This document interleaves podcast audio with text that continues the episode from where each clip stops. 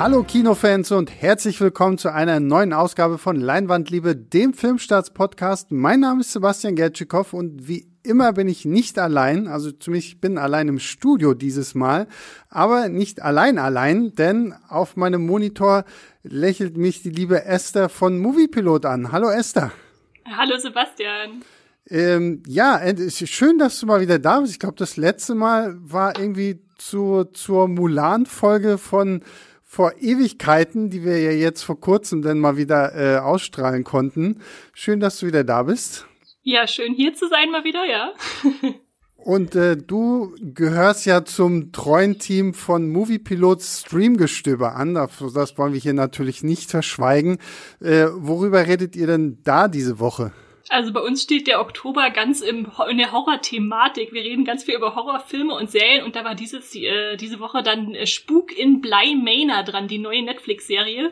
Oh. Die, der Nachfolger von Spuk in Hill House, wenn du die gesehen hast. Ja, oh, ich liebe Spuk in Hill House und ich will jetzt unbedingt demnächst auch mal äh, die neue Serie gucken. Deswegen, äh, keine Spoiler. Das, für alle, die Spoiler vertragen können oder so, hört euch einfach Streamgestöber an. Die Folge ist ja, wenn ihr das hier hört, schon draußen. Also ähm, hört euch das an. Und äh, man kann da auch reinhören, wenn man noch nicht reingeguckt hat äh, und noch überlegt, ob es was für einen ist oder nicht. Also meistens haben wir so, dass die erste Hälfte ein bisschen Lust machen ist und dann die zweite für die Spoiler-Willigen. Ah, okay, sehr gut. Das heißt, ich kann mir die ersten 20 Minuten anhören und schalte dann ab. sehr gut. Ja, ich finde es auch sehr cool, dass ihr das alles den, den Oktober in Zeichen der Horrorfilme macht. Für uns, ähm, für als, als Kinopodcast ein bisschen schwieriger, da äh, nicht so viele Horrorfilme irgendwie aktuell laufen. Äh, wir gehen einfach heute mal die ganz andere Richtung und reden eher über einen Film, der was für die ganze Familie ist, und zwar äh, Drachenreiter. Eine deutsch-belgische Produktion, die Verfilmung eines Cornelia Funke Romans, ähm, der jetzt hier in schönster oder auch nicht, das werden wir jetzt gleich herausfinden, Computeranimation in die Kinos kommt und äh, Esther hat mir schon verraten, sie hat das Buch gelesen. Damit bist du mir mal was voraus, weil ich habe das Buch mal nicht gelesen. ähm, willst du vielleicht mal kurz den Leuten da draußen erzählen, worum geht's denn eigentlich in Drachenreiter? Also in Drachenreiter geht's im Prinzip um eine Abenteuergeschichte. Da haben wir einen jungen Drachen, der heißt Lung und dessen Tal der Drachen ist bedroht, weil seine Familie, die hat dann einen Lebensraum, der vor den Menschen versteckt ist, aber nur kommen die an mit ihren Baggern und Maschinen und machen den Drachen das auch noch streitig und deshalb macht er sich auf den Weg und sucht nach dem Saum des Himmels. Das ist ein Ort, an dem der Legende nach die Drachen sicher sein sollen. Und da begibt er sich auf die Suche und nimmt auch das Kobold-Mädchen Schwefelfell mit und den Menschenjungen Ben, der wird auch noch eingesammelt unterwegs. Ja, genau. Das, ähm, ich kannte das vorher wirklich überhaupt nicht. Ich, ich war, wir haben uns ja kurz vor der Presseverführung getroffen. Da war mir noch nicht mal bewusst, dass das überhaupt eine äh, Buchverfilmung ist. Und Cornelia Funke ist ja zumindest so ein, ein deutscher Exportschlager auch irgendwie so, also auch weltweit sind ja ihre Bücher irgendwie, werden die gut verkauft. Und sie hat ja auch tatsächlich wahnsinnig viele Buchverfilmungen eigentlich schon auf ihrer Liste. Ähm, bist du generell Fan von ihr oder wie, wie sieht's aus? Also ich bin auf jeden Fall ein Riesenfan von Cornelia Funke, meiner Meinung nach eine der besten Kinderbuchautorinnen, die Deutschland so zu bieten hat. Ich lese sie auch schon seit ich lesen kann quasi. Also ich habe, glaube ich, mit den wilden okay. Hühnern angefangen und mich dann da langsam in die größeren Romane hochgearbeitet. Und ich finde, sie hat eine super Schreibweise, kann ganz toll Welten erschaffen und deshalb bin ich auch immer wieder ganz hoffnungsvoll, wenn ihre Verfilmungen ins Kino kommen. Aber ich muss zugeben, bisher hat's da noch nicht so gefunkt. Ja, ne, also das habe ich auch so, zumindest wenn man so liest, so viele von ihren Sachen, auch so die, die Tintenherz-Trilogie, das hat auch ja irgendwie nur zu einem Film gereicht und äh, äh, jetzt, jetzt haben wir halt Drachenreiter. Ähm, wie siehst vielleicht erstmal so von, von der Geschichte her, ist die von, vom Buch her gut übertragen worden auf den Film? Das habe ich im Nachhinein auch überlegt und ich würde sagen, die Abenteuerstation, die das Buch so mitnimmt, die äh, zitiert der Film auf jeden Fall. Mhm. Aber was dabei verloren geht so ein bisschen, ist dieser Tonfall, den Cornelia Funke anschlägt. Also im Prinzip ist es eine schon eine relativ eine ja nahe Kopie der Geschichte, mhm. aber mit einem mit einer anderen äh, Erzählstimme dahinter. Okay, das heißt also, wie es Funkes Erzählstimme ist, die äh, ironischer, lustiger oder was was muss ich mir darunter vorstellen? Also sie traut ihren jungen Lesern echt immer sehr viel zu, was mir super gefallen hat, auch als ich selbst noch junge Leserin war. Also ja. dass dann auch mal ein bisschen was gruselig sein kann und dass es spannend wird und dass ganz viel ja, Emotionen zwischen den Figuren auch äh, entstehen. Und beim Film war es bei mir jetzt so beim Gucken, dass ich dachte, ja, die Figuren sind alle da und die Stationen sind alle da, aber die Gefühle haben mir so ein Stück weit gefehlt, weil immer der Witz oben aufgesetzt wurde. Also es war so ein bisschen so bloß den Familien, die da vielleicht ins Kino gehen, hm. nicht zu viel Düsteres oder Abenteuerliches zumuten. Ja, da, da gebe ich dir tatsächlich recht. Also so von, von den einzelnen Stationen her ist es ja tatsächlich schon durchaus interessante Abenteuerfilm, weil die reisen ja wirklich einmal um die ganze Welt irgendwie, um halt diesen Saum des Himmels zu finden. Und das ist irgendwie auch ganz nett, aber ja, so das Emotionale hat mir auch so ein bisschen gefehlt, zumal ich auch immer so das Gefühl hatte, so alles, was ich da sehe, das kenne ich schon irgendwie und das habe ich aber auch schon geführt in zig anderen Filmen, gerade von den, von den Figuren her irgendwie emotionaler gesehen und mitreißender, weil ich muss ganz ehrlich sagen, die Figuren waren mir irgendwo alle relativ egal, weil so, so dieser, dieser Spannungseffekt war nie da, weil ich ganz genau wusste, ja, okay, es klappt eh am Ende alles. Also selbst wenn da irgendwie der der böse Drache Nesselbrand, der ja irgendwie so aus äh, so, so, so, so eine Art Roboter ist, der früher irgendwie alle Drachen aufgefressen hat und äh, fast dem zu, zum Aussterben gebracht hat. Selbst der war halt irgendwie so, ja, der war halt irgendwie witzig, aber so richtig als Bösewicht konnte ich ihn irgendwie auch nicht ernst nehmen. Das ist mir bei ihm auch sehr stark aufgefallen. Er sieht ja tatsächlich, würde ich sagen, gruselig aus. Also hat so ganz eckige Formen und mhm. leuchtende Augen und hat eigentlich alles, was so ein, so ein Bösewicht mitbringen müsste in einem Kinderfilm. Aber sie brechen ihn dann halt sofort ironisch, indem sie ihm eine Dating-App andichten, wo er irgendjemanden sucht oder so, wo der, wo der dann lustig sein muss, obwohl er doch eigentlich die Bedrohung sein sollte. Ja. Ja, und auch er hat ja dann noch diesen, diesen Sidekick, äh, diesen, diesen Kiesbart, so, so, so einen kleinen Zwerg, der irgendwie auch nur darauf aus ist, möglichst viel Kohle zu machen. Den, und auch da wieder, den, den, den Sidekick fand ich irgendwo witzig, aber er hat, finde ich, für mich die Figur des Bösewicht, also dieses Nesselbrands, Nesselbrands, ja, Nesselbrands, irgendwie noch weiter runtergezogen. Also die, die Bedrohung war für mich halt immer null da, weil ich das war halt ein bisschen schade, weil ich echt so gedacht habe, okay, als Buch kann ich mir das fantastisch vorstellen. Als Film war es mir teilweise einfach zu oberflächlich. Ja, und was bei Nesselbrand auch noch dazu kommt, ist ja, dass er zum Beispiel von äh, Rick Cavanian gesprochen wird. Mhm. Da sieht man ja schon einfach die Ausrichtung auch schon in den Synchronsprechern, dass sie dachten, sie mussten da lustig rangehen. Und ja, da Axel Stein spricht, glaube ich, den Zwerg. Also da genau. sieht man schon auch in der, in der Wahl der Synchronsprecher, da, da ist viel Witz, Leute viel Witz reinsprechen. Und was auch sehr schade ist, zum Beispiel gibt's dann ja noch diesen Spion, den dieser Drachenjäger Nesselbrand hat, der Fliegenbein. Ja. Und der hat im äh, Cornelia Funke-Buch einen total berührenden, nahegehenden Entwicklungsbogen, einen Charakterbogen, den er durchmacht. Er beginnt als Spion und erkennt dann langsam, will er überhaupt das machen, was er da macht, äh, den Drachen hinterher zu spüren.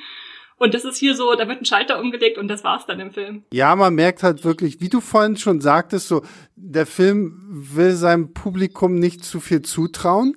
Deswegen ist es alles halt wirklich so pur auf 0815 äh, Familienunterhaltung. Also ja nichts, was zu gruselig ist, ja nichts, was vielleicht irgendwie mal ein bisschen ironisch ist oder irgendwie sowas. Obwohl eine kleine Ironie erlaubt sich dieser Film ja und das ist tatsächlich, finde ich, was, was sie sehr witzig machen, was ja auch schon im Poster irgendwie anfängt. Ähm, weil wenn man das Poster sieht, das erste, was mir in den Kopf geschossen ist, okay, ist es jetzt die deutsche Version von Drachenzähmen leicht gemacht? Weil de der Schriftzug ist genau das gleiche, auch diese runden Buchstaben, so auch von, von der Farbgestaltung her ist das Poster gleich. Und im Film spielen sie ja sogar drauf, drauf an. Ähm, wie fandest du diese, diese Anspielung, ja. die sie da im Film machen? Also ich muss zugeben, ich habe auch drüber, sehr drüber gelacht. Äh, sie haben ja dann wirklich eine Filmpremiere, wo die Figuren mal vorbeikommen und dann da sehen, da wird How to Tame Your Dragon aufgeführt und genau. äh, Drachenzähmen leicht gemacht heißt ja im Original How to Train Your Dragon. und das ist dann schon irgendwie witzig und ich, ich fand es auch witzig anzugucken, nur im Nachhinein habe ich dann gedacht, ja, das ist jetzt schon, die wollen das irgendwie ironisch sprechen und sind sich schon bewusst, dass es da schon mal einen ähnlichen Film gab über einen Drachenreiter. Mhm. Aber dadurch machen sie sich halt auch vergleichbar ne, mit anderen größeren US-Produktionen, die natürlich viel mehr Budget und äh, Aufwand da wahrscheinlich auch noch mehr reinstecken was dann auch ja. wieder einen Rückstoß geben kann. Absolut, aber ich glaube, somit wollen sie zumindest so, so all den Kritikerstimmen zuvorkommen, die dann am Ende halt sowieso sagen, naja, also so ein bisschen hat mich das ja schon so an diesen einen Film da erinnert, den wir schon mal hatten mit Drachen und Drachenreitern. Ähm, ich fand die Idee auch ganz witzig. Äh, am Ende muss ich einfach sagen, haben sie mir diesen Gag ein bisschen zu lange ausgekostet. Also zu ich glaube, ne? es hätte einfach dieses Plakat irgendwie gereicht, dass du denn dann noch wirklich so eine im Film diese kleine Premiere zum Film hast und sowas alles so mit den Kostümen und so. Äh, war irgendwie nett, aber war mir dann persönlich auch zu viel, ehrlich gesagt. Das ist ja auch ein eine der größeren Anspielungen, aber dann gibt's ja auch viele kleinere, wie zum Beispiel, ich habe dann auch viel so von Smaug und einem goldenen See äh, wiedererkannt, so gegen Ende und Hast, ich weiß nicht, hast du die Ice Age Anspielung gesehen mittendrin? Ja, ja, genau, ja, ja. Das, das, äh, man sieht hier Scrat mit seiner Nuss irgendwo eingebrannt. Genau. Ne? Ja. ja, also das ist, das ist halt nett und ich glaube, das ist so, so ein bisschen so dieses, was man sich so abgeguckt hat, oh, okay, wir müssen auch was für die etwas erwachseneren Zuschauer drin haben, damit die sagen können, oh, oh, oh, guck mal da, guck mal da, das und ähm, aber das war mir dann halt ein bisschen zu zu plump. Also wenn man dann Easter Eggs einbringt, dann finde ich, sollte man sie ein bisschen äh, charmanter unterbringen, als so wie sie es jetzt hier gemacht haben. Im, aber ich will noch mal auf einen Punkt zurückgehen, den du schon ja angesprochen hast, so ein bisschen, äh, und zwar die Synchronsprecher. Äh, und, und hier kommen wir zu einem, wie ich finde, sehr leidigen Thema, was die deutsche Synchronsprecherwelt irgendwie im Moment so ein bisschen angeht. Und ich weiß, ich hatte vor einiger Zeit Annette Frier hier im Podcast-Studio, die ja in dem neuen Pixar oder damals neuen Film, in diesem, diesem Onward, ja die Mutter der beiden Protagonisten gesprochen äh, hat. Und äh, da haben wir uns ein bisschen darüber ausgelassen, dass ja mittlerweile sehr häufig in, in solchen Animationsfilmen, Kinderfilmen, Influencer ähm, genutzt werden, die dann halt Figuren sprechen. Und ähm, auch Drachenreiter kann sich davon nicht äh, hüten und äh, setzt zwei kann man, glaube ich, ohne Probleme sagen, zwei der größten deutschen YouTube-Stars, die wir irgendwie haben, in die Hauptrollen. Und zwar Drache Lung wird gesprochen von Julian Bam, der ja vor einiger Zeit seinen sehr, sehr erfolgreichen YouTube-Kanal erstmal irgendwie auf Eis gelegt hat. Und äh, Kobold Dame Schwefelfell wird von Dagi B gesprochen. Und ähm, das war für mich was, wo ich echt gedacht habe, na nee, schade. Weil wenn man, wenn man dann wieder guckt, dass im, im, im, in, im englischen O-Ton, also ich meine, es ist ja kein O-Ton, also in der englischen Version des Films hast du so Leute wie Felicity Jones, die in Rogue One mitgespielt hat, Patrick Stewart, Freddie Highmore, der hier Norman Bates in Bates Motel gespielt hat, hast du halt Charakterschauspieler. Und hier, finde ich, hast du jetzt so recht flache ähm, Stimmen, die für mich nie so wirklich irgendwie herausgebrochen sind und irgendwie ein bisschen mehr Emotionalität in die Figuren gebracht haben. Wie war das für dich, Esther? Ja, für mich haben sie sich tatsächlich auch nicht hervorgehoben, dass ich sie danach besonders noch im Ohr gehabt hätte. Also es kann jetzt nicht, natürlich nicht jeder ein Otto Walkes sein, der mit seinem Sit in Ice Age dann noch die internationalen äh, Versionen beeinflusst, sodass die sich dann noch nach ihm richten. Mhm. Aber ein bisschen mehr Charakter hätte da vielleicht schon reingehört, ja. Also das hat mich, das hat mich tatsächlich am meisten gestört. Also ich konnte, ich habe wirklich kein Problem damit gehabt, dass der Film recht vorhersehbar ist, weil wie gesagt, es ist halt ein Kinderfilm. Also da muss man jetzt auch nichts irgendwie krasses erwarten mit tausend Twists und Turns und keine Ahnung was. Aber bei, dem, bei den Stimmen, das hat mich schon sehr gestört. Zumal ich auch sagen muss, dass ich dieses Vorurteil bei, bei Julian Bam ähm, nach seinem, seiner, seinem Auftritt als Sonic eigentlich abgelegt hatte. Weil in der deutschen Version von hier Sonic the Hedgehog spricht er ja Sonic. Und da fand ich ihn tatsächlich ziemlich cool. Aber weil er da halt auch so verdammt schnell gesprochen hat, genau halt wie Sonic, der ja auch so, so verdammt schnell ist und so. Und, und hier als Drache Lung fand ich war echt eine Schlaftablette. Also hat für mich so gar nicht gezogen. Nun muss man auch dazu sagen, der Drache Lung, den haben sie im Film ja auch wieder so ein bisschen witziger gemacht. Also der hat jetzt einen dicken Bauch und ist manchmal ein bisschen tollpatschig. Und im Buch ist er eine ganz elegante Erscheinung, der nur bei Mondschein durch die Nacht fliegen kann. Und äh, ich weiß nicht, ob da einfach so eine Brechung drin war, wo sie sich überlegt haben, wen besetzen wir jetzt und äh, was wird dann daraus? Ja. ja gut, und wahrscheinlich ist am Ende für, für die Merchandise-Abteilung ein, ein kleiner, rundlicher Drache, der ein bisschen witzig ist und so süßer zu vermarkten, als wenn das irgendwie eine elegante Gestalt ist oder sowas. Ja, also das ist, da würde ich mir tatsächlich einfach manchmal wünschen, dass man solche ähm, Animationsfilme halt wirklich mit, mit starken Sprechern versieht. Also ich, ich sehe schon, warum halt so, so Influencer-Größen halt irgendwie genommen werden, weil natürlich, die machen einen Instagram-Post, der erreicht irgendwie eine Million und mehr Menschen und irgendwie dadurch erhofft man sich natürlich die äh, so Kraft der Person an sich, aber ich finde darunter, für mich persönlich leidet der Film darunter, dass wir halt keine wirklich professionellen Sprecher da drin haben. Hm. Wie ging es dir generell mit der Animation? Hat dir die äh, gefallen zugesagt? Wie der Film animiert war? Ja, jein. Also es, es war jetzt keine schlechte Animation, aber ich fand teilweise hätte man es äh, noch bombastischer irgendwie machen können. Also ohne dass ich jetzt äh, zu viel Spoiler, das einzige, was ich wirklich, wo ich gedacht habe, okay, wow, das sieht richtig, richtig gut aus, war dann, äh, wenn man denn als Zuschauer mal einen Blick auf den Saum des Himmels werfen kann, weil das fand ich war so so so eine Fantasy-Welt, so so wie ich sie mir gerne anschauen würde. So alles andere war halt war halt sehr glatt. Also ich, ich finde, ich kann jetzt nicht so viel meckern an der Animation, weil es war halt okay, aber durch Pixar und Co. ist man halt auch einfach so viel mehr gewohnt, was, was Animation angeht, dass man sagt so, ja, also so als netter Direct-to-DVD-Titel äh, hätte ich das noch irgendwie durchgehen lassen können, aber so fürs Kino hätte ich dann doch schon fast ein bisschen mehr erwartet. Und bei dir? Wie, wie siehst du das? Ich war eigentlich ganz zufrieden. Also ich hatte auch Angst. Ich habe schon sehr viel schlechtere Animationsfilmsachen aus Deutschland gesehen, so im äh, computeranimierten Bereich. Deshalb dachte ich eigentlich, der war ganz gut umgesetzt. Nur an manchen Stellen kommt es dann wieder so ein bisschen durch, wenn die Schuppen ein bisschen zu glatt spiegeln, dass man denkt, sind die jetzt nass? Aber nein, da haben sie nur halt die Animation dann nicht irgendwie noch irgendwie an die Gegebenheiten angepasst. Oder die, die Schuppen von Lung selbst da dachte ich, okay, warum sehen die so komisch aus? Weil die sich nicht überlappen. Die sind dann manchmal eher so wie Warzen als wie Schuppen selbst, aber sind so Kleinigkeiten, die ab und zu mal auffallen, die man zwischendurch äh, sieht, aber wieder vergessen kann. Ja, also wie gesagt, ich denke mal so für so einen Kinderfilm am Ende, die, den Kindern geht's darum, dass sie irgendwie gut unterhalten werden, dass sie da irgendwie was haben, wo sie drüber lachen können.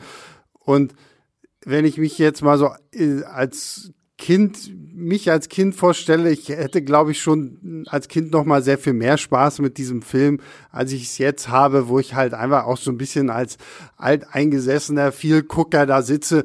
Ja, das kenne ich schon aus dem und dem Film. Ja, und das kenne ich schon aus dem und dem Film. Und so, da, da sitzt man dann, das muss man dann, glaube ich, irgendwie einfach auch mal irgendwie ausschalten können. Von daher ähm, war es ein netter Film, aber mehr für mich halt auch nicht. Was wäre, was wäre so? Ich denke auch. Was wäre so dein Fazit und deine, jetzt muss ich ja leider sagen, Filmstaatswertung. Wir haben ja die fünf Sterne. Ihr habt ja bei Moviepilot das Zehner-System. Aber was würdest du dem Film geben und was wäre so dein äh, Fazit? Mein Fazit wäre, es ist schon ein vergnüglicher Familienfilm, den man sich auf jeden Fall mit der ganzen Familie anschauen kann.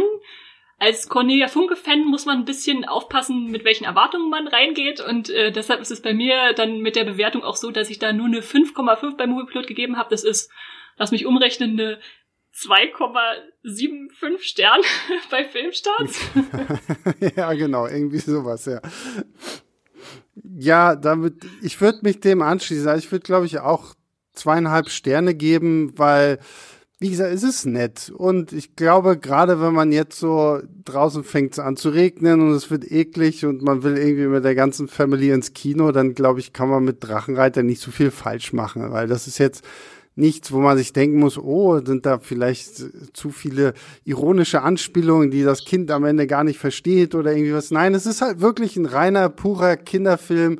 Äh, und das war's. Aber viel mehr auch nicht. Also da gibt sicherlich auch schönere und tollere Animationsfilme, was mich haha, zu einer tollen Überleitung bringt, denn ähm, wir haben uns in unserem Redaktionsmeeting gedacht, okay, nur über Drachenreiter reden ist vielleicht nicht so spannend, deswegen haben wir äh, Esther und in dem Zusammenhang auch mir die glorreiche Aufgabe gegeben, äh, mal so drei Lieblings computeranimierte Filme rauszusuchen, so ähm, also nichts gezeichnetes, womit gefühlt schon mal alle Disney-Filme von von vor zehn Jahren wegfallen.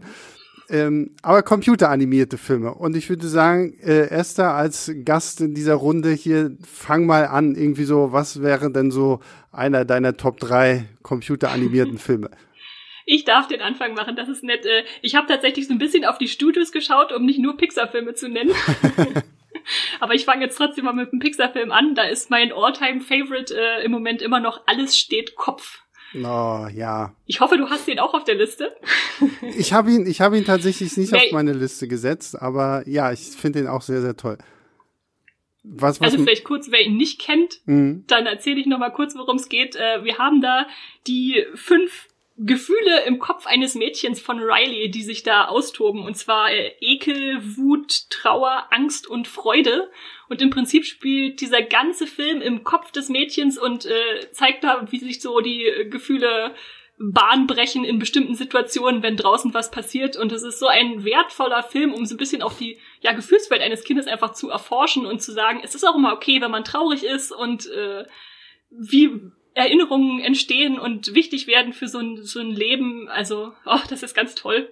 ja, ich finde das, das finde ich ja auch unglaublich gut. Also Pixar allgemein ist ja immer irgendwie so eine Produktionsschmiede, die tolle Filme äh, hervorbringt, aber alles steht Kopf war für mich damals auch so, okay, wow, toll. Also wie die das wirklich hinkriegen, so auch so diese schwierigen Themen, so, ne, mit halt, wie du schon sagst, so Trauer, Zorn, Verlust, Angst, irgendwie sowas alles unter einen Hut zu kriegen und dabei halt wirklich dich auch herauszufordern als Zuschauer und das trotzdem aber irgendwie noch äh, halt alles kinderfreundlich so hervorzubringen, finde ich immer wieder toll. Also ja, muss ich auch sagen, der ist super. Und würdest du dir ein, jetzt mal, weil Pixar macht ja nicht so viele Fortsetzungen, aber würdest du dir theoretisch eine Fortsetzung zu Alles steht Kopf angucken, wenn Riley jetzt, keine Ahnung, halt wirklich Teenager ist, so in der Pubertät. Ich könnte mir so dieses Alles steht Kopf so als Trilogie vorstellen. Das junge Mädchen, die Teenagerin und dann quasi die junge Frau und alles ist irgendwie, alles spielt in ihrem Kopf. Also ich würde es mir auf jeden Fall angucken, wie ich mir irgendwie alles angucke, was Pixar so rausbringt. Ich würde mhm. mir allerdings wünschen, dass sie dann, wenn sie es machen, ein bisschen warten. Also sie haben ja eine Andeutung ganz am Ende des Films drin, dass es mhm. jetzt mit der Pubertät losgehen könnte. Aber das wäre doch cool, wenn sie es dann so machen, dass sie sagen, okay, die kindlichen Zuschauer von Alles steht Kopf, die müssen jetzt zu Jugendlichen werden, dann kommt der Film und dann müssen sie erwachsen werden und dann kommt der nächste. Also ein ja. bisschen das Harry Potter Prinzip, die Na. Kinder werden mit den Filmen erwachsen. Das wäre natürlich geil, ja. Äh, da mache ich mal, dann mache ich mal weiter und äh, ich nehme auch einen Pixar-Film, weil du hast jetzt die Vorlage mit Pixar geliefert. Und ich muss sagen, einer der Pixar-Filme, den ich nach wie vor immer wieder gucken kann, ist Wally.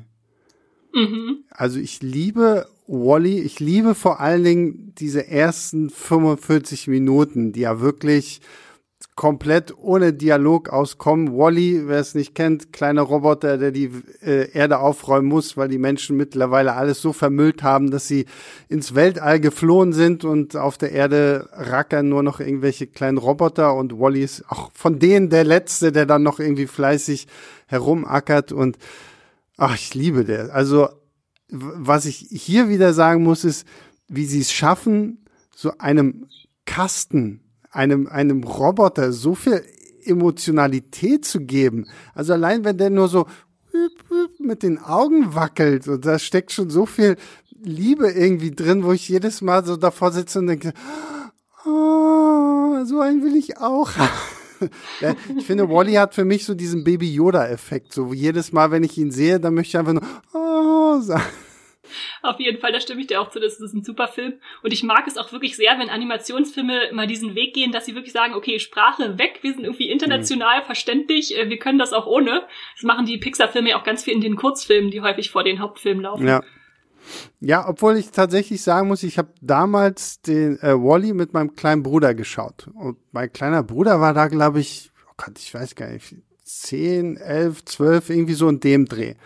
Und da habe ich gemerkt, wie, wie, wie zwiegespalten Wally in sich ist. Weil zum Beispiel mein kleiner Bruder fand damals halt als kleiner Junge den ersten Teil nicht so toll.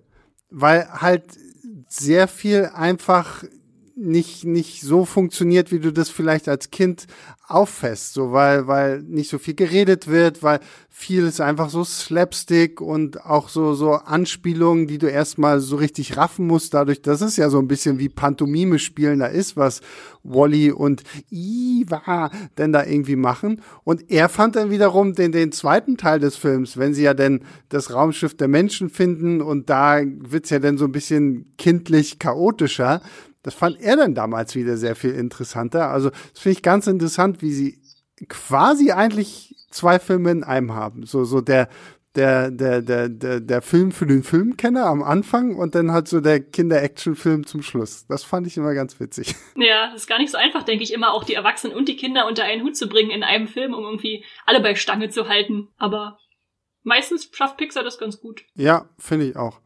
Okay, dann Esther. Platz Nummer zwei oder ich weiß nicht, ist das hier nach Plätzen geordnet oder ist das hier, nee, macht es einfach, einfach so? Drei, drei der besten einfach so. Genau, es sind einfach drei Filme. Ich habe noch mitgebracht äh, als Auswahl Zoomania, ein Disney-Animationsfilm, äh, der so ganz untypisch ist, wenn man sich davor so die Sachen wie Eiskönigin oder Vajana oder Rapunzel anguckt. Hm. Aber der hat mich echt total weggepustet und ich lag eigentlich die ganze Zeit nur lachend im Kinosessel, als ich ihn das erste Mal gesehen habe und als ich das zweite Mal geguckt habe, auch noch, weil es ja so viele Sachen zu entdecken gibt.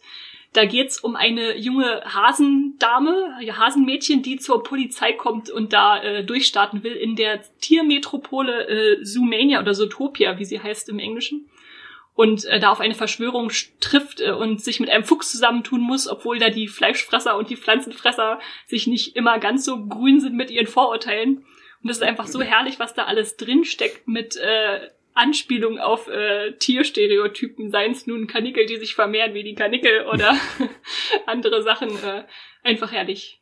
Ja, Kennst der, du den? Magst ja, den? Ja, den, den habe ich auch, den fand ich auch sehr, sehr toll. Ähm, und ja, wie du schon sagst, ne, es war mal so, so, so ein kompletter Bruch von diesen typischen Disney-Prinzessinnen hin mal zu einem ja fast schon erwachseneren Thema, weil es ja war wirklich so ein kleiner Krimi, so eine Film-Noir-Geschichte, nur halt eben oder das Noir, sondern knallbunt und irgendwie mit sehr vielen schrägen anthropomorphen äh, Tieren und natürlich das Highlight irgendwie das, dieses komische Faultier da in der in der Behörde, was einfach nur Ewigkeiten braucht, um einen Satz auszusprechen. Ähm, ja, den fand ich auch sehr, sehr toll. Was ich auch wirklich schön fand, ist, dass, du hast ja gesagt, es sind anthropomorphe Tiere, also welche, die auf zwei Beinen laufen, Kleidung tragen und Technik bedienen.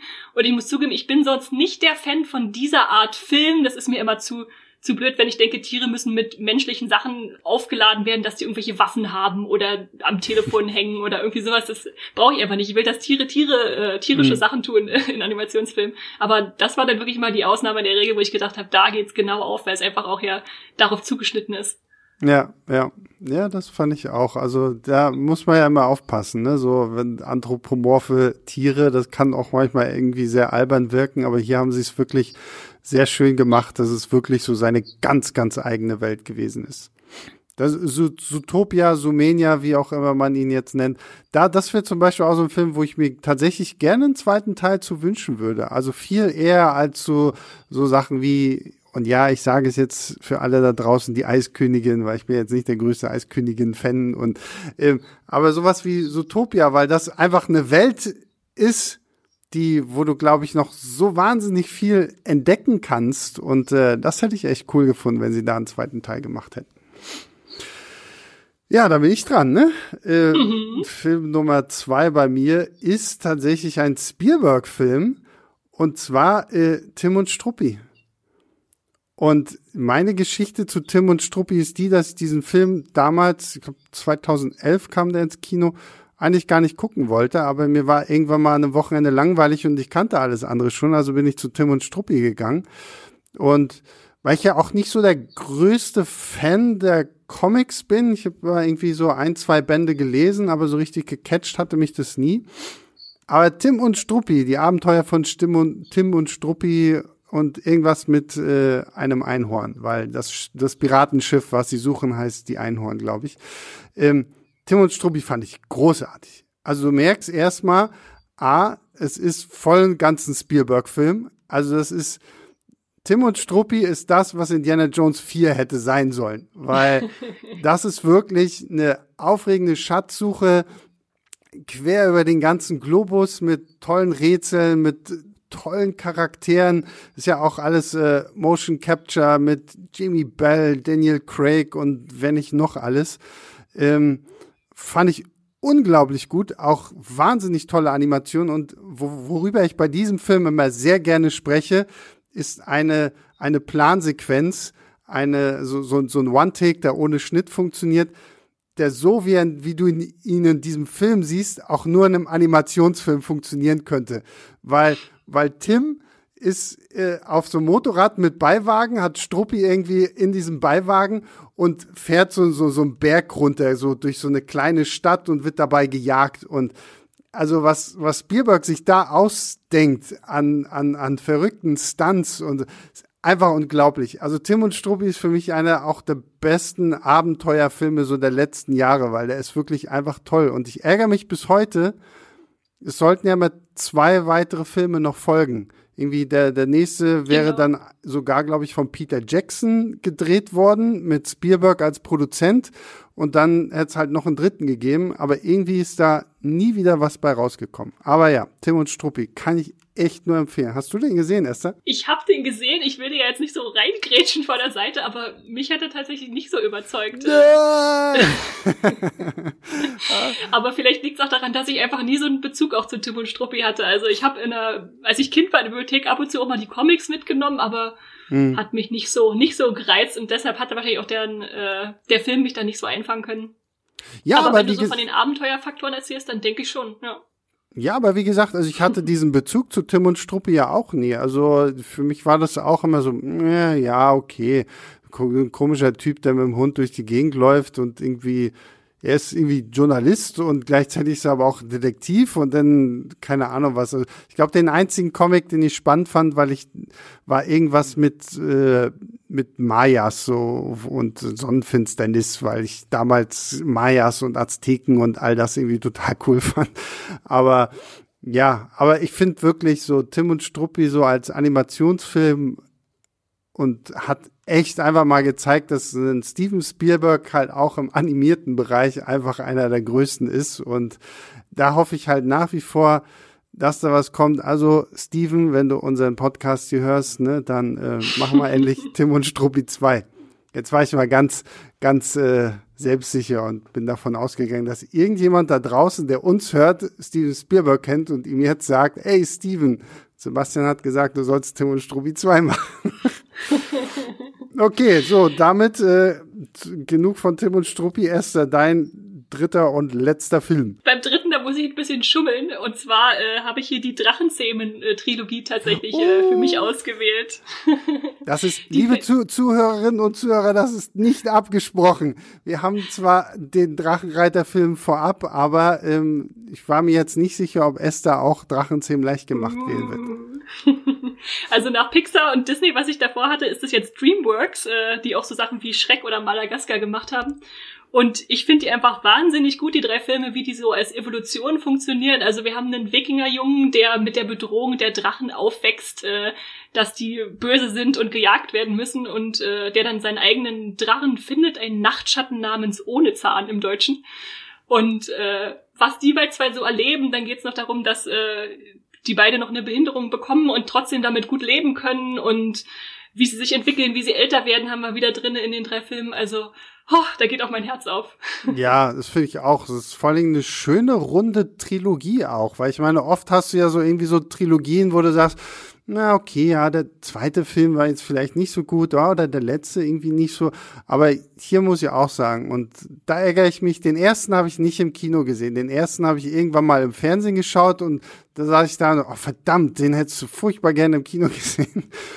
Und dann habe ich aber die, die anderen beiden ähm, im Kino geguckt. Und ja, das ist wirklich eine, eine schöne, fantasievolle ähm, sehr, äh, Reihe, die ja auch sogar, glaube ich, zur Serie geworden ist. Ne? Also es gibt da irgendwie auch noch die Drachenreiter von, von Burke oder irgendwie so als TV-Serie. Von Burke, ja. Da habe ich tatsächlich auch nie reingeguckt, weil ich dachte einfach, die Filme sind so rund. Ich weiß nicht, ob das es hm. verwässern würde, da jetzt noch ja. eine Serie nebenbei zu machen, die ja niemals den gleichen Animationsaufwand erhalten kann wie die Kinofilme. Nee, Aber richtig. die Serie, ja, die Serie, die für sich steht, ist einfach super. Und nachdem ich die gesehen hatte, da wollte ich auch immer so einen Drachen haben, wie er da, die, die Hauptfigur ist dieser schwarze, kleine, feurige, äh, super.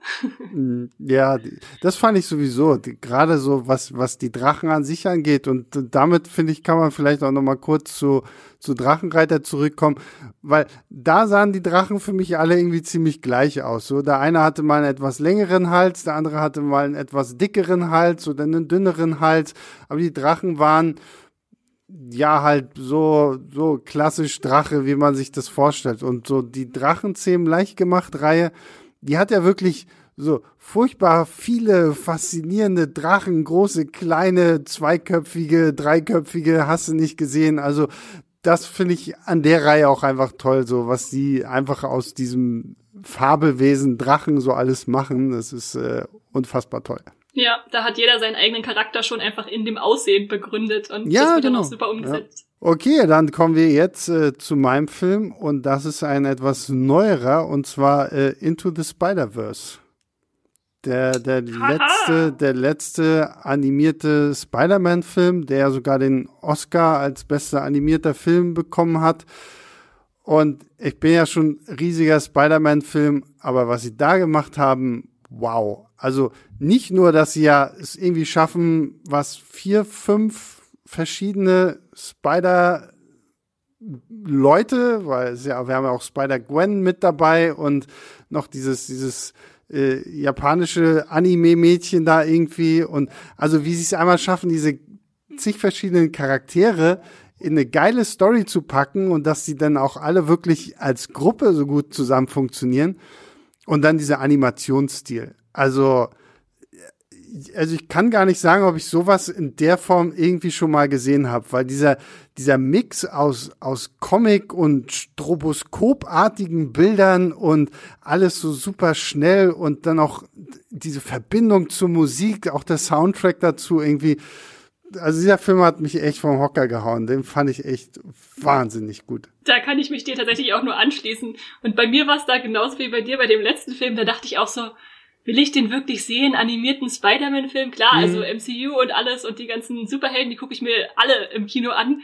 Und dann hat aber eine Freundin gesagt, ach, wollen wir uns die nicht zumindest mal angucken gehen, so kurz vor Weihnachten. Und dann klar ging ich mit und dann kam ich völlig begeistert raus und äh, dachte auch, Mann, meine Augen sind richtig trocken vom vielen Gucken, was ich hier so schnell mhm. in, in mich aufnehmen musste. Ja. Ja, da bin ich auch äh, froh, dass sie da ja eigentlich so viele Projekte noch irgendwie dazu jetzt geplant haben. Ne? Also es soll ja auf jeden Fall noch ein zweiter Teil kommen.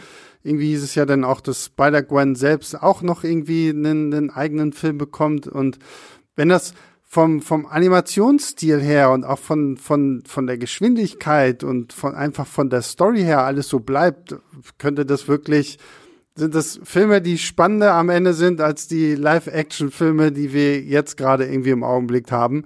Ähm, da war ich echt baff. Also den habe ich, glaube ich, auch zwei oder dreimal im Kino geguckt und als die Blu-ray dann rauskam, war auch die Blu-ray sofort in meinem Regal, weil das ist so einer der Animationsfilme, der zeigt, okay, was man alles mit diesem, mit diesem Medium eigentlich anstellen kann, ist ja wirklich unglaublich. Da finde ich, da finde ich, sind viele Studios zwar sehr gewandt irgendwie, aber manchmal finde ich, da kann man sich noch ein bisschen mehr trauen. Auf jeden Fall, da hat sich das Experimentieren gelohnt, mal was Neues zu wagen. Ja.